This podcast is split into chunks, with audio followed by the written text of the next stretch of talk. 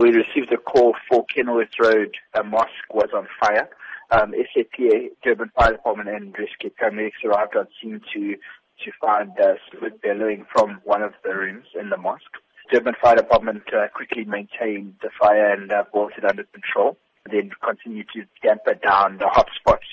Fortunately, there was no injury sustained uh, during the fire and uh, SAPS and Durban Fire Department uh, are investigating as to what exactly caused the fire. Nobody was uh, in the in the room when the fire uh, did break out.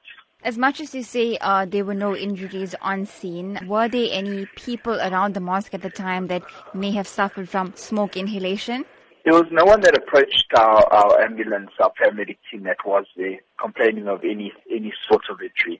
I'm not sure who was actually in, at the mosque at the time.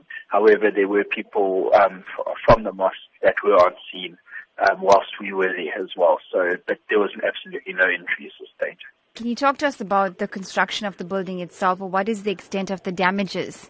It's difficult to say at this stage. I mean, as per the pictures um, posted, the, there was significant damage into in one of the rooms and the roofing, obviously. So it will obviously the assessors will need to to assess exactly um, how much damage has caused.